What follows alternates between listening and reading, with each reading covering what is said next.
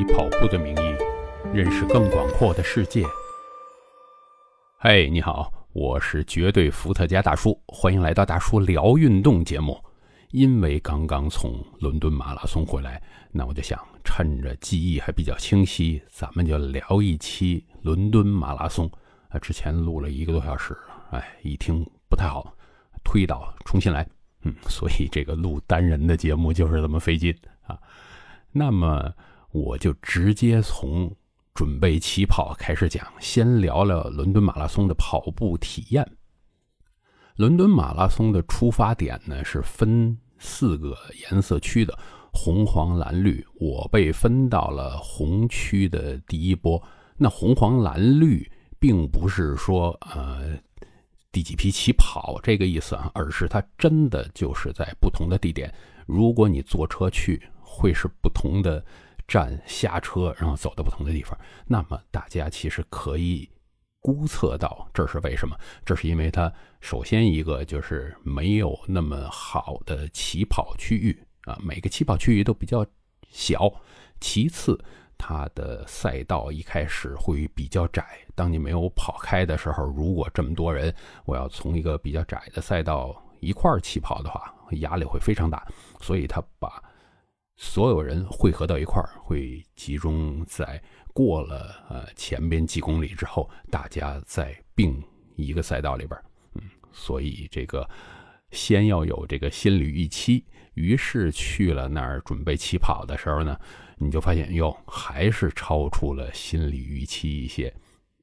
因为当天就已经是有一点下雨，那么我红区的起跑点呢，其实是要先在一个草地，然后走过去，才到达了。它的这种叫什么区啊？起跑区吧，啊，就是分区分栏的那那种地方。所以呢，其实我当天是穿了一双很白的鞋啊，结果回来以后就发现没法洗干净了。呃，在草地上已然是这种状况。那么起跑区的洗手间呢，临时卫生间是够的，但是相对来说，由于每个人要走到他不同的。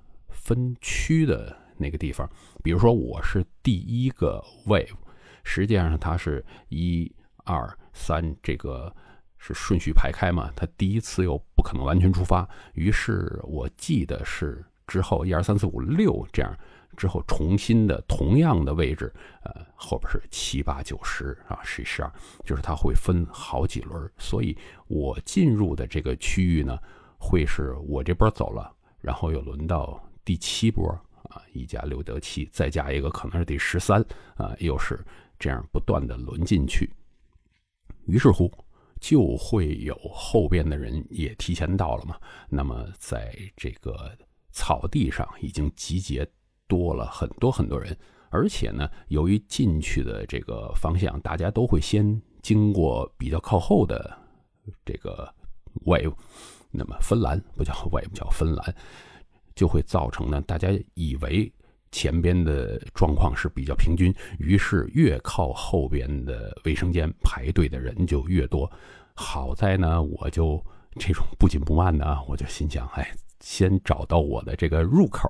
那么找到这个一的入口，我一看旁边的卫生间等候的人已经不多了，因为如果我要是一进到这个。大草坪上，我就准备上卫生间的话，那我估计要排，我眼看啊，可能要排半个小时啊。走到前边呢，就排个五分钟就可以进洗手间了啊。之后就慢慢等。伦敦马拉松的这个组织呢，也是不紧不慢的。我就听着广播，因为在我们那块儿也没有屏幕，只能听着广播。哎呀，介绍谁谁谁啊，有莫法拉之类的。进去以后，那么。光他们已经出发了，才轮到我们往那块儿进，也可能是前边提前放人进去啊。但是我至少看不到那个入口，就是从草坪到出发区的这个入口也是极窄的，我们慢慢摸过去。那后来我们可以进的时候呢，就是怎么讲？基本上我进去以后就反正就是跑，就等于是把拦你的这个位置。从哪儿开始拦起？从草坪进到这个起跑区域里边，就直接给你拦住了。嗯，那么，呃，还有一个呢，就是说起跑之后就看到旁边这个柱子上啊，沿途有一大堆的标志，是禁止尿尿。这个标志呢，其实提前一天我就看到有人就已经发到网上了。那所以呢，我估计之前伦敦马拉松有这个尿尿的习惯，这个真是不太好啊，就是很。因为他那块儿也没遮没掩的，呃，我觉得在这种公开场合，你再这么尿就不太合适了啊。起跑区的公共厕所还是足够的。那么据我了解呢，对于女性这个东西，我先说啊，为什么？因为伦敦马拉松在之前的宣传里就有，而且它是针对赛道上的。那首先呢，它的。有一些站会提供女性卫生用品，这个的确会有用啊，因为我知道很多这个女性，她并不知道自己，呃，这个叫什么啊，例假来了啊，没有做好准备啊，没带齐东西，这肯定不方便啊，那他会提供。其次呢，呃，他会提供女性站立式小便的辅助。装备这个东西，我估计在国内是比较难推广的。可能这个很多女性，你给了她，她都不知道是什么东西。但是对于一个跑马拉松的来讲，我觉得有这个东西的好处是什么？你上洗手间的时候不用蹲下来啊，即便是有坐便的地方，你也不用坐下来。呃，大家一定都知道，当你比如说你跑了二十公里、三十公里，让你蹲下来再站起来是。不是很舒服的，嗯。之后会提供女性哺乳、吸奶这些的空间。其实这个波士顿马拉松也有啊，就是一些帐篷里边，呃，很多的女性由于她的孩子很小嘛，那包括这个，其实，在哺乳期的女性啊，即便不需要去直接给孩子呃喂奶，她这个也有胀奶水的。问题，他进这个空间去泵奶出去，那么这个对女性都是相当相当的照顾。嗯，之后，呃，伦敦马拉松还有一点啊，这个可能就涉及到报名之类的东西，我最后再讲啊。他对怀孕的女性呢，可以将名额顺延至未来三年，这个非常贴心了啊，因为我们这边当然没有这个考虑是什么，因为我们的报名是。可能比赛前呃几个月才报名，那个你来不及进入到下一步。而对于这些国际的大赛来讲，那提前一年你就报名了，那你很可能你不知道这一年你会不会怀孕啊？OK，所以这个我个人对在运动中能提供给各方面平等的机会还是特别欣赏的，所以这点我先提一下。之后讲到伦敦马拉松，嗯的我的参赛体验啊，我首先说一点，伦敦马拉松的赛道是我跑六大满贯里边最差劲的。最差劲的是什么呢？不是说它烂啊，上面坑坑洼洼多，这个还好啊。它最大的问题是什么？是非常非常窄。我从头到尾啊，可以说至少是过了三十公里。的样子，我才觉得跑开。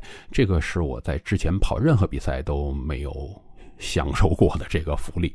嗯嗯，比如说啊，呃，波士顿马拉松，波士顿马拉松给我一个最大的震撼是什么？因为波士顿马拉松它是按照你的报名的成绩，呃，如果你是报的真实的成绩，没有去作弊，那你周围的人跟你的速度真的是一样的。我。那次当然是，呃，最终进了医疗站啊，因为半途失温。但是前边的十公里，这个感觉，我天呐，我周围的人一出发是谁，到了十公里还是谁，就是他也甭想超我，我也甭想超他，大家水平一模一样。但是在伦敦呢，并不是这样，我都不知道为什么把我分到了一区，呃，就是第一波。那么我觉得可能是由于我报的成绩会。偏前还是因为我多交了钱啊！最后我再告诉大家为什么我我的这个能够报名上。那么我就发现呢，其实有大批也处在第一区出发的这些人跑得比我慢，那我就只能呃想办法超过他。由于路窄，加上呢英国是一个雨水很多的地方，所以我相信它的路面的弧度要比别的地方。会更弯一些啊，就方便雨水尽快的排走嘛。所以呢，它当天下雨的时候，路两边是积了很多水，那么在水上跑肯定是不舒服的啊，有阻力又大，然后有人摔倒，你还不知道水底下，呃，有的时候比较脏的话，你都不知道下边是什么状况。那于是乎呢，这个路面就变得更窄，所以这个。呃，我在前边至少我感觉十五公里，经常的左穿右插，然后前面突然间有一个人又又他移动了一下，我要急刹车什么，这种情况是特别多。嗯，而且呃，我讲了这个路面的弧度比较大，这就港马，香港马拉松是上。行车道就是这个路本身是设置给车的，那么它的倾斜度比较大。那么这个伦敦马拉松这个倒不是专门设计给车走的，但是它弧度大也会造成什么？就是长短腿的问题。就是你你路面不平嘛，你一边高一边低，所以跑的是蛮辛苦啊。那要注意水啊，又要注意人，所以体力消耗非常大，嗯，非常难跑。这个比。纽约马拉松给我的呃难跑程度还高，纽约马拉松是这个高高低低比较多。那么说到它的好处呢，是观众的气氛可以说相当是不错啊，也有很高潮的那个地方啊，好像在某一些区域，因为都伦敦也不熟，但是过伦敦大桥的时候，哇，这个观众的那个声音哇，震耳欲聋，很棒。呃，当然这个。同样，纽约马是天花板，它的那个呃音量绝对是我目前是没有见到能跟它相比的。还有一点点啊，就是它的这边的助威啊安排的非常好。嗯，一般的马拉松赛事呢，呃，你我们。要提啊，有没人助威之类的，都会是在路面之上啊，因为伦敦马拉松呢会经过很多这个隧道，所以在隧道里边它是没法安排这么多观众进去的啊。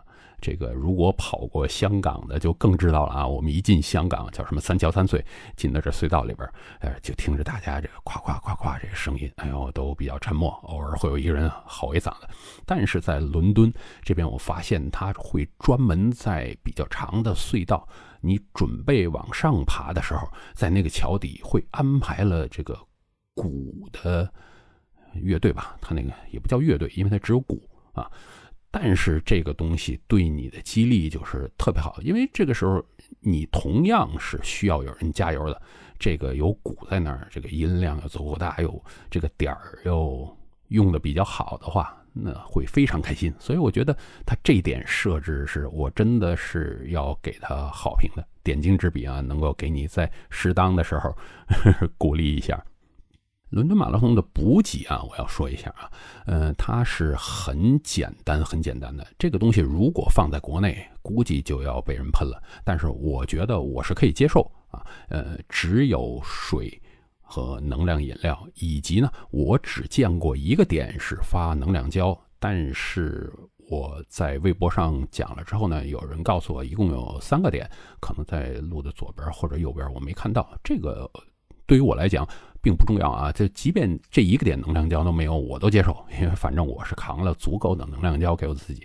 实际上，对于一个组织者来讲呢，他提供水、呃，运动饮料什么这些都，我觉得可以接受啊。但是提供能量胶，这个是已经近了一点，但是在国内现在已经发展到要比这个强十倍都有啊，太多吃的了。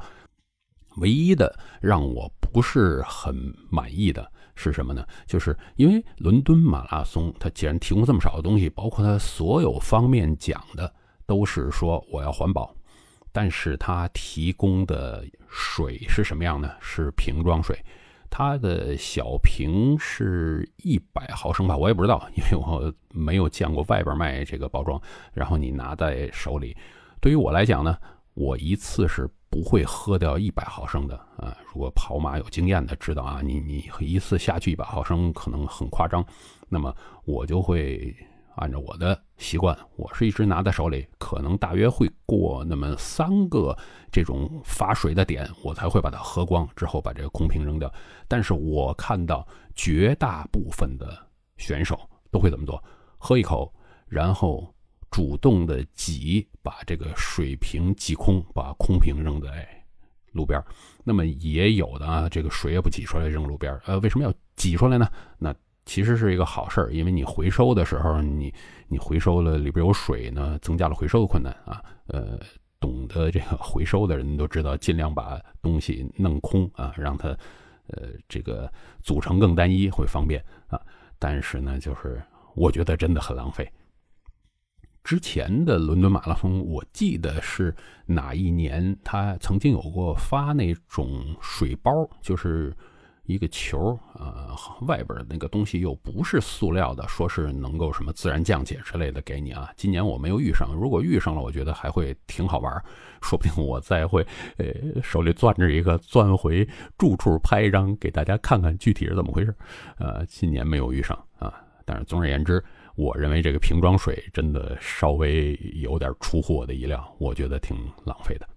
就说完整个这个补给，那么赛道来讲一直偏窄嘛，那我从头到尾呢觉得上下坡还好，因为给我的感受没有让我跑得很难受的上下坡。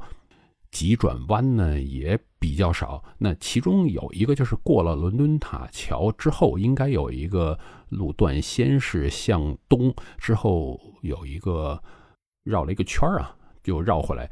本身呢，其实我个人带着手机在身上嘛，那其实我都想过，万一这个时候。我能看到马路对面精英选手来，那我就停下来，我拿手机拍他们。结果呢，等我跑到这个位置，对面什么？对面应该是呃精英男子、女子的头部都已经过去了，都已经因为我出发啊，虽然说是第一波，但是我感觉呃在我前面出的也有很多人。看到对面已经是一个 pacer，我忘了是第几号，八号、九号，他写在号码布上，他已经在路边走了，呃，然后旁边就是稀稀拉拉的，一会儿过去一个，一会儿过去一个那种，呃，属于非列出名单的精英吧，啊，他们应该都是可能二二零啊上下这个样子的人在那跑过去，嗯，于是乎我这个。也就不用停下来 去给他们拍照了，所以这样呢，最终我的成绩是在三小时二十四分的净成绩，这样回到了终点的样子。那么我回到终点的时候会发生什么样状况呢？第一就是说已经有相当多的人到了终点啊，最后这段是跑开，但是过了终点的拱门之后呢，就像我这样，呃。的人，嗯，应该如果全都站住了，这终点会被堵上。所以当时我请了旁边一位选手帮我照相，然后还被后来赶来的 pacer 啊，他是一个大众的 pacer 啊，就是背后背着刀旗那个说你不应该停在这儿啊，你你要往前走才对。我说啊，当时马上表示道歉，嗯，就拍了那么几秒钟吧，尽快的离开。之后我看到左侧有。人在采访，采访谁呢？是那个，如果大家去看啊，本届的有一个特别的女性，呃，剃得非常非常短的头发，她也创了吉尼斯的世界纪录。她差不多也是三个小时三十多分，当然她比我出发的早嘛，所以刚好她在终点。她是做了叫什么回回肠什么漏口，就是好像是要背着粪袋儿去跑这个。照，我并不是很理解这个疾病的问题，反正挺励志的。嗯，之后我继续往前走，这个时候呢，我发现在领奖牌的最左边这个队伍人比别的要长一些，别的就是过去了，哎，最左边为什么会长？哎，一眼瞧见吉普乔格正在那儿发奖牌，我马上就排队，结果结果，哎呀，乔神在我排到快十个人的样子吧。走了，被工作人员领走了，结束。然后我旁边，呃，只就聊了两句的一个香港小哥就冲破了工作人员的阻拦，他上去拍了照。我这个可能太过斯文了，没有这么做，哎，挺有点遗憾。要不然你说这个，我如果能够被基普乔格套个奖牌在脖子上，或者至少合个影，哎呀，这我又更能高兴半天。所以这是说什么？所以这是说这个机会只给有准备的人。大家能够跑得快一些的话，可能有更多的东西供你选择。结果我就没有选择到吉普乔格给我挂奖牌这个套餐啊。那么，如果讲这次比赛我能不能再跑快一点呢？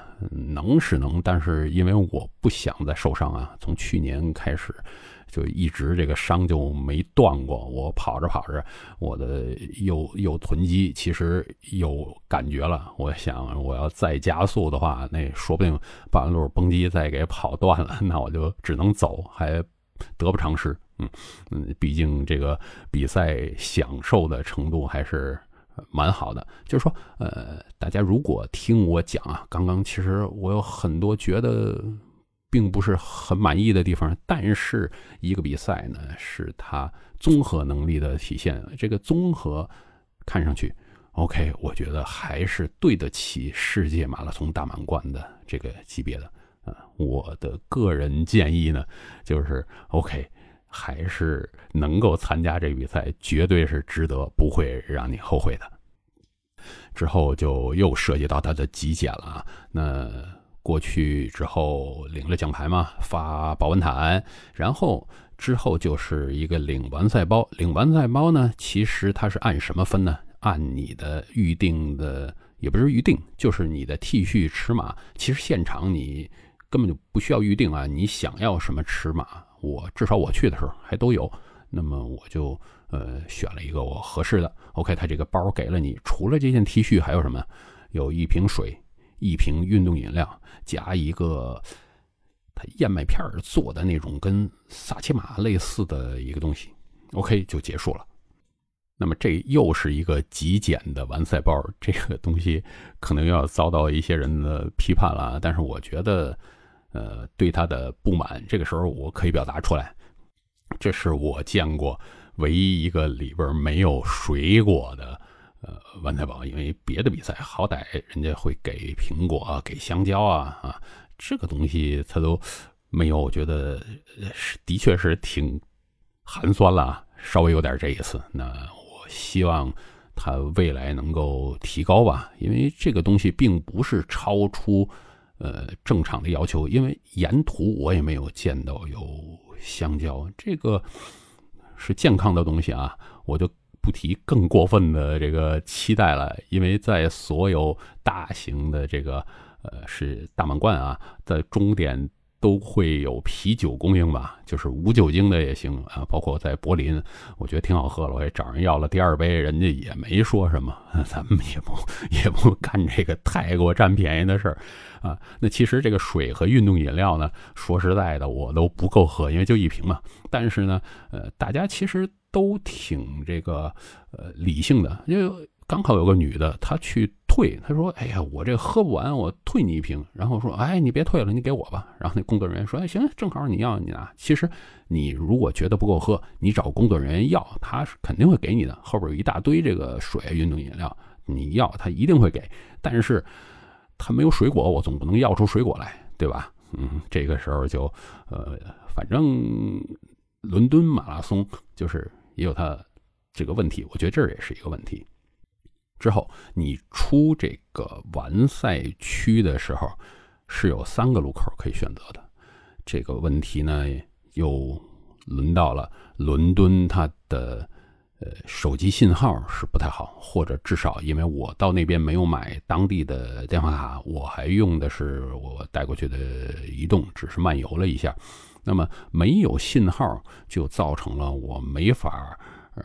很准确的知道我从哪个口出去到我需要去的地铁站会更近。虽然说伦敦的地铁站遍布啊，呃，而且其实下去地铁之后四通八达，我总能绕回去。但是这个就浪费了一点时间啊。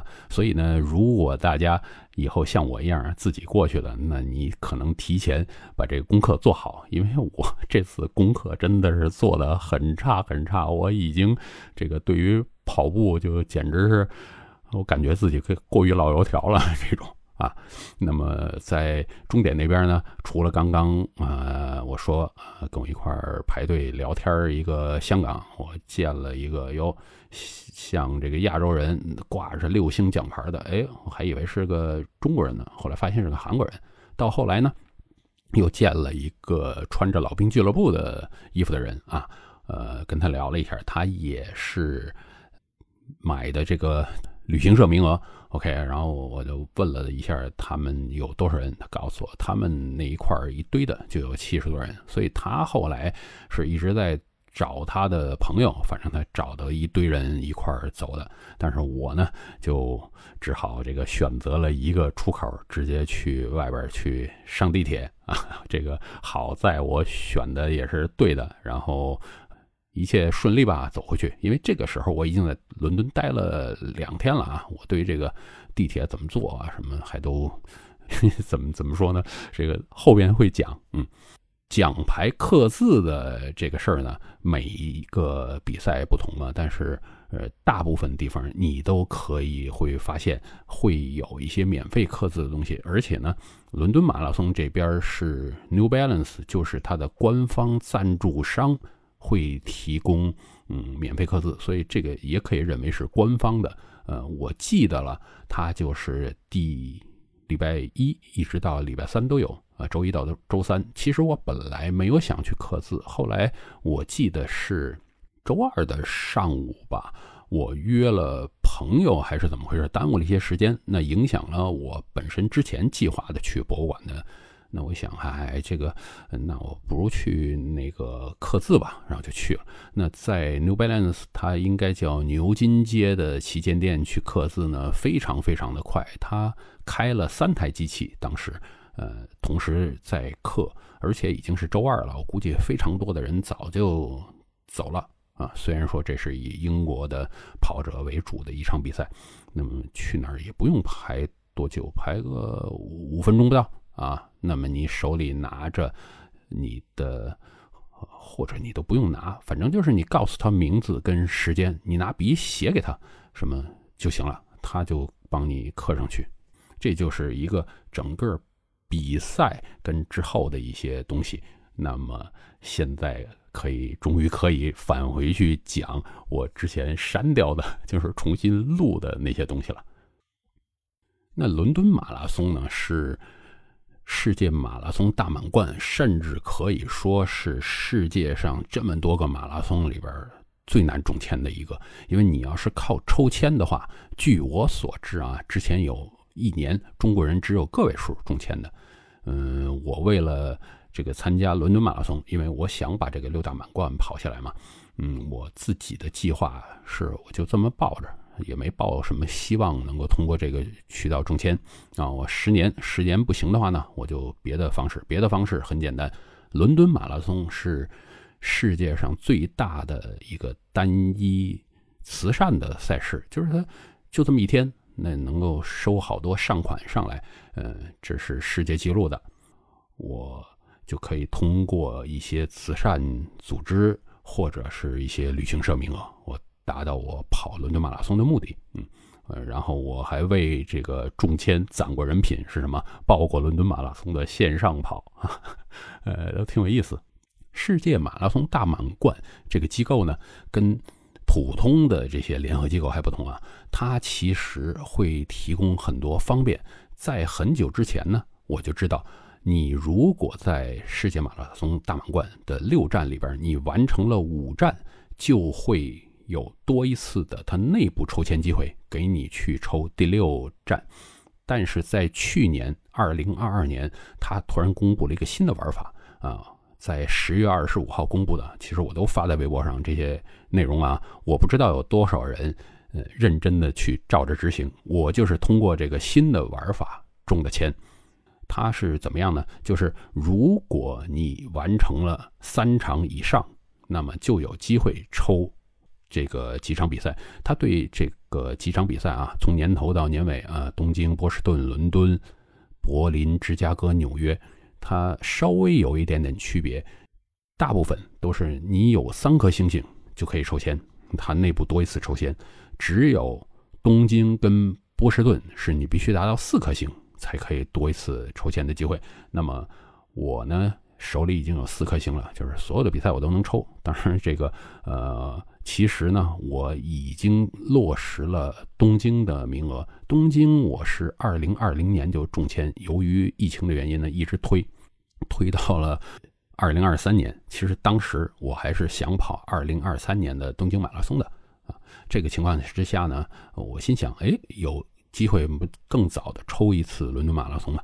那么他在去年的年底十二月十二号就截止登记。这个当时我已经公布了这个方法啊，就是你先要到大满贯的网站上去把这几颗星都，呃，叫 claim，我也不知道怎么说，就是声明声明了这成绩是你跑的，算到你的名下之后呢，呃，你就。等着他去通知你，你告诉他我要想多增加抽哪场比赛的机会，那么他会通知啊，你到那天，呃之后呢，十二月十二号截止的是抽今年的伦敦马拉松，然后他十四号就会告诉大家这个结果什么，就是也是挺短平快的，不用让你在那儿一直等好久，就两天时间我就告诉你结果，这本身就是一个很简单的一个操作嘛。我没有想到自己马上就能够被抽中啊！这是，呃，所以我之后会还会不断的在微博上告诉大家一些呃新的内容。那如果大家有兴趣的话，真的要早参加，因为呃越早，我相信知道这个途径的人越少。但人家本身是一个很公开透明的方式，也不算作弊，是不是？你为什么不参与呢？啊，可以帮。省很多钱，因为这次我比较开心，也是我通过这个方式抽签，呃，花了多少钱报名费啊？我看看啊，我花了，我后来翻了半天才翻出来啊，花了三百二十六英镑，这个数呢是超过了我所知道的关系价，因为我知道他们有关系的，直接从内部拿出来的价格呢，以前是三十九镑啊，据有人告诉我啊。近期已经是四十九磅了，这个情况，呃，那你看三百多磅跟三十九磅差了十倍。但是如果我要通过旅行社，那人民币肯定就是上万的，我这省了很多钱。我这花了两千七多人民币就搞定了一个名额。名额出来以后呢，还有一件事就是，东京马拉松那边有通知，由于今年未必。这么方便，能把所有人放进来。如果你愿意推，可以继续推。于是乎，我把这个我的名额推到了东京啊，变成了我最后能完成的六星里边一星。这个我又推到明年啊，想一想啊，二零年推到了二四年，也真是绝了。我这个呃经历坎坷，伦敦马拉松呢，其实现在你还有多一个报名的。抽签的机会，这是什么？就是说，我不是刚说你有三颗星以上，你就能多一次机会吗？那现在大满贯呢，又刚刚公布了一个，如果你参加他的线上马啊，他指定的几场的线上马，那么你又会多一次机会，因为你你已经有三颗星，就是多抽一次嘛。你又参加线上马，你可以再累积一次机会，然后。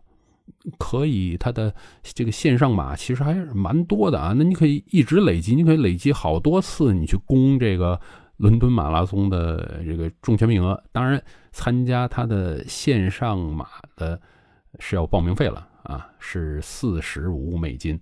那么大家可以上它的网站去看一下吧。啊，现在应该我这个音频播出来的时候是五月七号到十四号这个期间，刚好有一个。啊，之后你如果错过了这个，就要八月份、九月份、十月份，还都各有呃其中的一周的窗口期，你可以呃参加一场半马啊，就是反正每次四十五美刀去增加一个抽奖机会。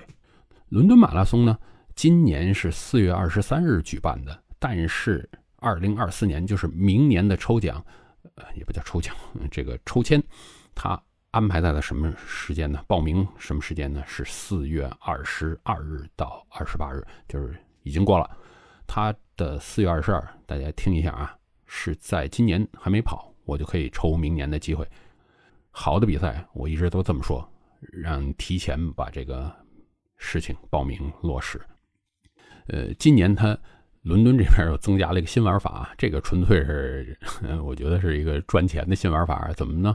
就是说，你当然是中签以后再交费，这个费用对于外国人来讲是多少钱，我并不清楚啊。但是他网上公布的都是英国居民的费用。英国居民呢，就是说你不一定非是要有这个身份，包括你在英国常住啊什么这些，其实都算啊。他是呃，交六十九点九九磅，据说这已经升价了啊，现之前是四十九点呃九九啊，你提前交六十九点九九磅，就等于是捐款啊，因为呃，真正的都是这个中签之后才交钱，呃，伦敦一直是这样，你提前交呢，呃，就会给你多一次抽奖机会啊，如果你还不中，他会给你一件六十磅的叫 Winter Training Top。我的估计是一件长袖的 T 恤，它不是冬天训练的上衣嘛？是不是长袖 T 恤，或者甚至蝴蝶这些东西也未必。如果你第二次机会抽中了，你就只用交四十九点九九。这四十九点九九应该是跟以前的这个价格一样，反正它是各种新玩法，就是呃增加了组委的收入。我觉得人家这个想的挺多。那么呢，伦敦马拉松的名额，我之前很久以前呢也转过，也不叫转吧，是摘要过其中呃国外一篇批评他的这个模式的文章。这里边我也想把这个核心的东西跟大家讲一下。伦敦马拉松，它的慈善是分给不同的慈善机构，这个不是说，呃，就一个机构啊，这个不一样，它那是几百个。它这几百个是怎么来的呢？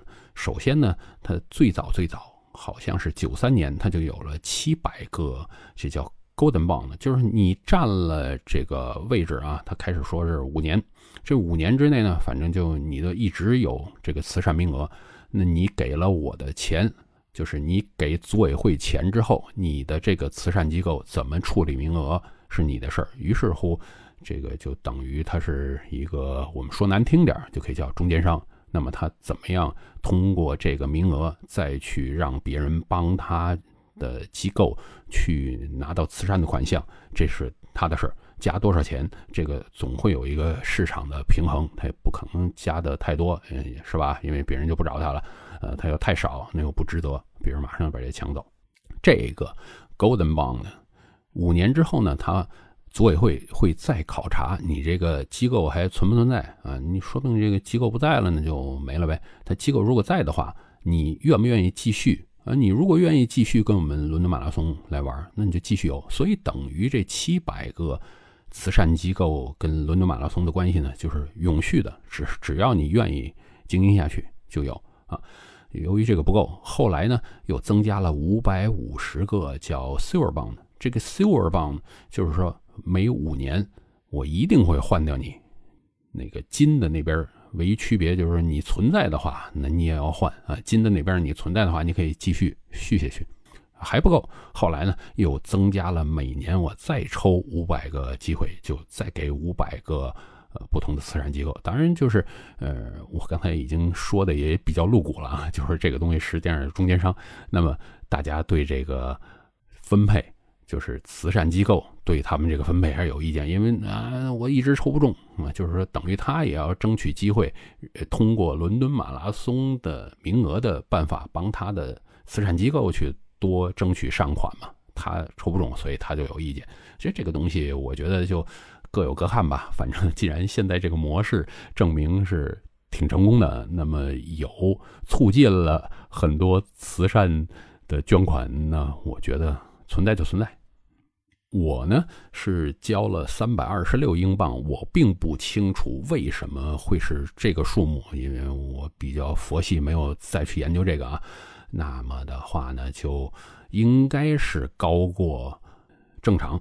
但是如果你去慈善机构那边，就不是这个数，肯定比这个数要多很多。我在这次跟呃有中国这边他们通过旅行社名额去的人聊过，他们交了多少呢？呃，有的人是交了一万七，呃，其他的我不知道啊。这一万七只是名额，那你之后你可能还会去买什么酒店呢？什么这些？呃，就是反正你跑伦敦马拉松，你可能要预着两万多啊，这还是不包括你在那块玩比较长的时间啊。应该是做这种旅行社的都会给你一个比较短的时间，就是前后各几天啊，去那儿先把这个时差转过来，之后可能在那边再歇一天就完了。他不可能说，呃，如果你要是说我要在那儿再玩很长时间，这个就是你自己再去想办法了。对吧？那么，所以呢，要自由的话，其实还是我这样啊，或者呢，以后即便我被逼无奈，我要去交这个旅行社的钱的话，我也只找他买名额，其他东西我自己去处理就好了。这我一聊又收不住了啊，所以被迫又把整期节目拆成两节，后边半部会包括什么？包括去伦敦的签证、机票、酒店、伦敦地铁的大致的介绍，然后有。Expo 的见闻以及个人在伦敦旅游的一些建议，嗯，希望大家多关注、点赞、分享。好，今天先聊到这儿，下期我们继续聊伦敦马拉松。